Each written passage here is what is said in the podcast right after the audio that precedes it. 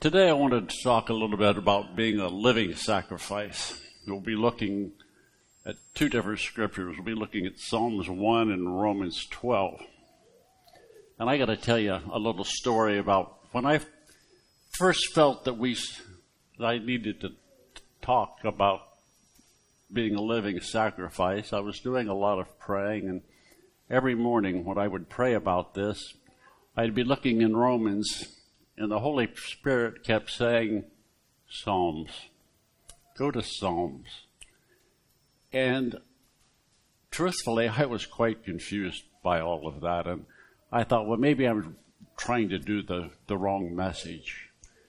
But uh, maybe I had some reassurance this morning as Gerald and I was talking up here. We were talking about uh, the Old Testament and the New Testament and uh, how he was saying that we tend to forget that the Old Testament is the foundation for the New Testament. And as he said, is with any building, if you don't have a good foundation, the building's not worth much. So it's, uh, I think, a lot of times we just take too much time to concentrate on the New Testament and we seem to ignore the Old Testament. So today we're starting with Psalms 1. And the two things really flow out of this psalm. The first is the importance and absolute necessity of the scripture. The second thing, excuse me, is the changed character stability, and fruitfulness it promises to those who make Scripture the core of their lives. Although it is general and basic in its matter, it is about two subjects that occur throughout the book of Psalms. It's the use of contrast. It presents two ways of life the way of the righteous and the way of the wicked. There is the way of the godly and their blessedness in contrast to the way of the ungodly. There is the contrast of negativity, what the godly don't do, versus the positively, what the godly do. Then there is the contrast between the two ways of life. The godly are stable and fruitful, the ungodly are unstable and sure to face judgment. God is saying there's two ways of life available to us. One leads to blessedness, happiness, and fruitfulness. The other leads to cursedness, unhappiness, and judgment. The instructions in this psalm are simple. We choose good or we choose evil the blessing of God or the curse. We can take the right way, which leads to happiness, or the other way, which leads to misery and ruin. This division is ancient. It goes back to the beginning, but it still goes on today, right now. The children of God versus the children of the wicked one. It is a struggle between sin and grace. The seed of the woman, the seed of the serpent. It affects us all. It affects everyone. For this is our everlasting state will be determined, and this division will last as long as heaven and hell itself. Blessedness is a choice, but to be blessed, you have to have faith and pursue the way of blessedness as described in the psalm. The choice is ours. If you haven't done so already, I ask that you open your Bible to Psalms 1.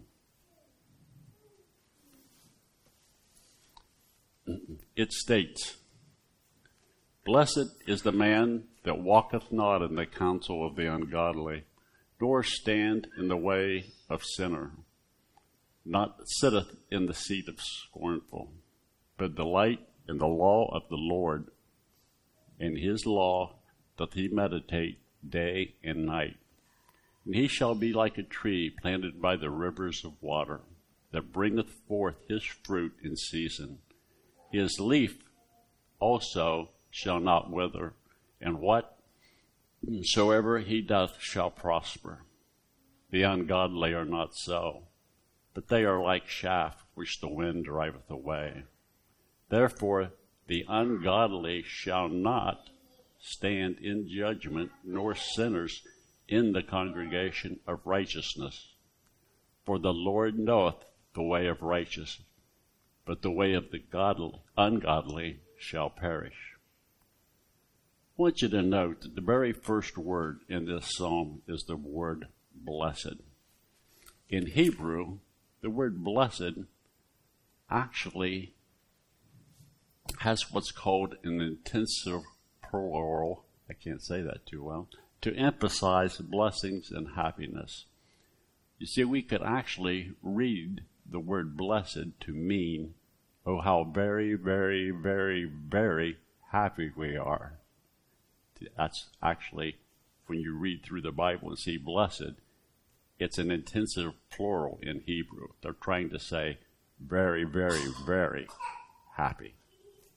This first verse gives us a description of the godly man's spirit and the way we are try, to try ourselves. The Lord already knows those by name.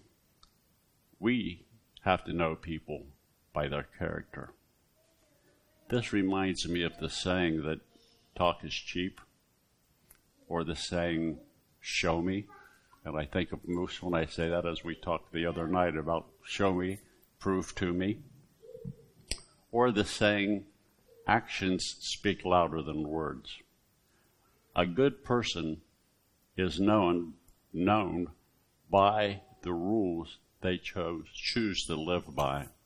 A good person is to avoid the companionship of evildoers and will not be led by them. As we look around the world today, we see evil all around us.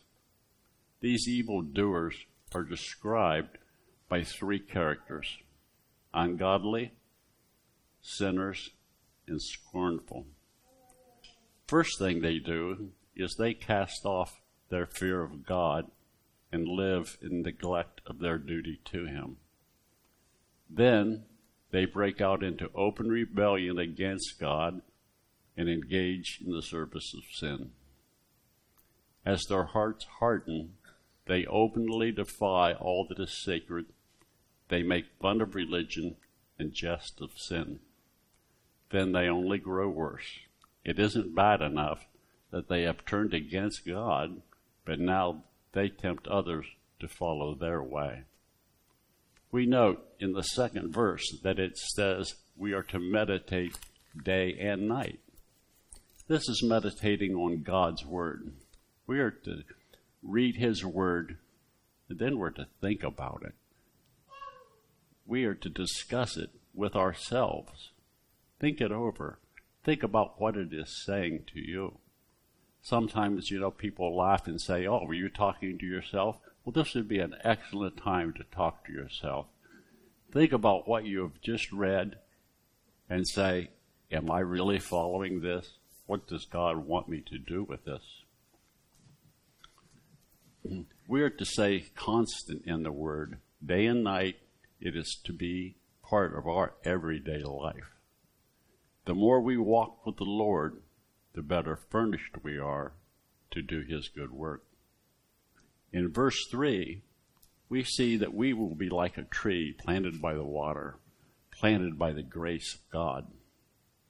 Never any good tree grew of itself. It is the planting of the Lord, grafted anew with the power from above, that grows a worthy tree, one that bears good fruit.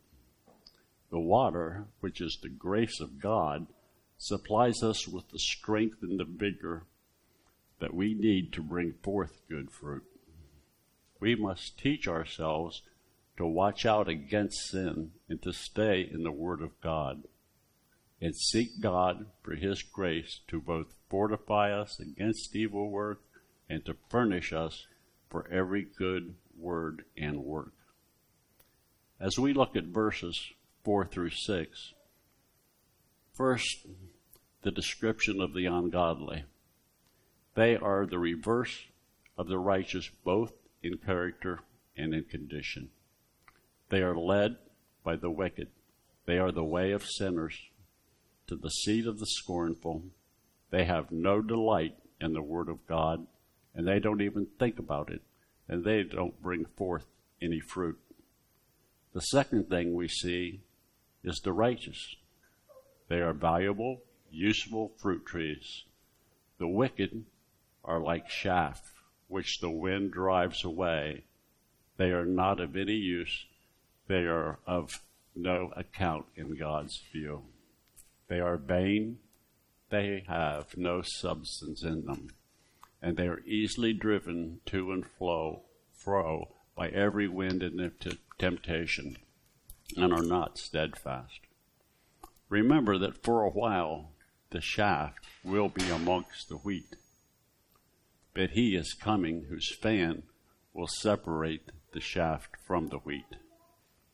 The ungodly shall not stand in judgment, it says, nor sinners in the congregation of the righteous. This is saying they, the ungodly and the sinners, are not worthy to stand with the righteous. They will have no defense at judgment. This judgment pertains to only unbelievers because they do not have Christ's righteousness. They will be excluded from the eternal presence and blessings of God. Those blessings will be enjoyed by all those who stand in relation to God by faith in Jesus Christ. In verse 6, it states that the Lord knoweth. Using knoweth does not simply mean to have knowledge of. It is often used in Scripture in the protective sense and refers to God's love and care. This includes eternal security of believers. It means that God looks out for the righteous, for his people. The NIV translation even states this as the Lord watches over. The wicked are earth dwellers, those determined to getting all the gusto that they can out of this life without any concern for God or for eternity. They live primarily for this life. Their way is the way of man, the way of the flesh, and they cannot stand before the righteousness of God. They fall, fall short. Their way of life gains them nothing with God. I'm sorry to say it, but it only leads to the lake of fire. Remember, Scripture tells us to lay up our treasures in heaven where neither moth nor rust can destroy them. Scriptures like these in the New Testament would be meaningless if it were unless it were true that Christians too can live like mere men. Like the wicked, to some degree, that can lead to the loss of rewards if you are laying up treasures here instead of in heaven. The way of the wicked perishes because it is left to itself, because they have left God out. One of the greatest fears that I have today, and I hope that uh, all of you do also, is that so many Christians or people who profess to be Christians spend time in church, but they do nothing to build themselves up in the Scripture. Now I ask that you turn to Romans 12. This is where I actually started my lesson before I was referred back. We'll be looking at Romans 12, verses 1 through 3.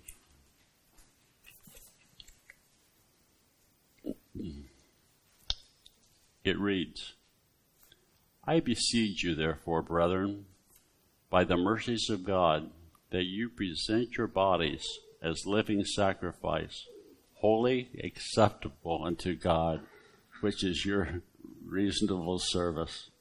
And be not conformed to this world, but be ye transformed by the renewing of your mind, that ye may prove what is that good and acceptable and perfect will of God.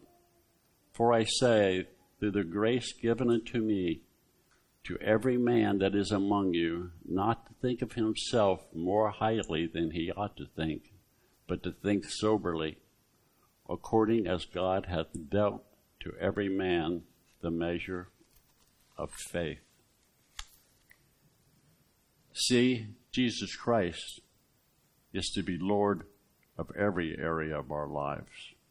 We are to be living sacrifices to God. We are to live our new life that we have in the Holy Spirit.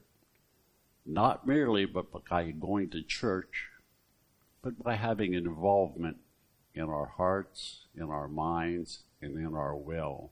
We are to be obedient servants. We look at this world and all of its evil and corruption, and we have to be transformed from it. What is spiritual transformation?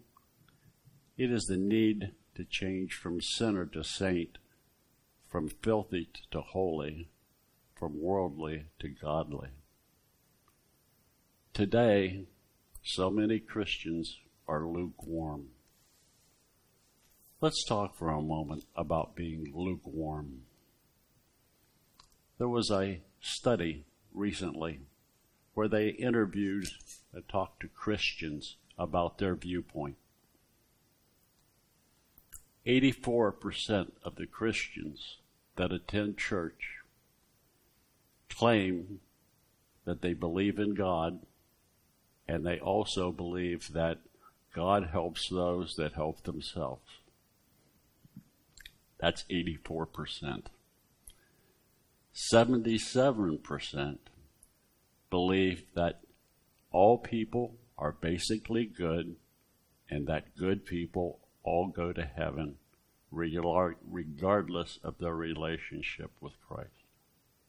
77% of Christians. Another 50% believe that self fulfillment should be our first priority. Also, 50% said they can't believe anything is the absolute truth. It is very plain that our modern society has removed the priority of teaching the Scripture. In its place has come shorter and shorter topical sermons aimed more at self fulfilling than a Bible knowledge. So many of our churches have turned to entertainment in the form of drama and music with more and more emphasis on music that gives an emotional high rather than music that faces, focuses on one's heart in the work of God. Essentially, these services are man centered rather than Bible centered and God centered. Today, too many people go to church looking for a show or a concert instead of going to worship the Lord. You see, we can't be lukewarm. Straddling the fence doesn't work. One thing that I found interesting was a while back, probably a year or so ago, I was talking to one of our granddaughters. And you know, I'm sure that when I was young a few years ago, that we probably went home and, and used new words that our parents didn't know. And, and today that's, that's true. I was talking with our, our granddaughter. She used the word cringy. I see the kids smiling already. They know cringy. I had no idea what she was talking about. I did not know what cringy was, and I had to ex- have her explain it to me. They can explain it to you. But uh, let me introduce you kids to a really old, old word, one that I've heard all of my life, and probably is at least a hundred years old, if not even older. It's the word mugwump. Have you ever heard of mugwump? I see a few heads shaking. well, what is a mugwump? They would say their mug was on one side and their wump was on the other. Well, it doesn't work that way with God. You're either for Him or you're against Him. There isn't any lukewarm. I ask you today, are you a living sacrifice for the Lord or are you a mugwump? The choice is yours. Please join me in prayer. Heavenly Father, we just give you all the glory, honor, and praise for all that you've done, Lord. I just ask, Lord, that let these words really resonate within our hearts and let us really rededicate our lives to you let us be a true living sacrifice to you. We just give you all the glory, honor, and praise for all you've done and continue to do. In Jesus' name, amen.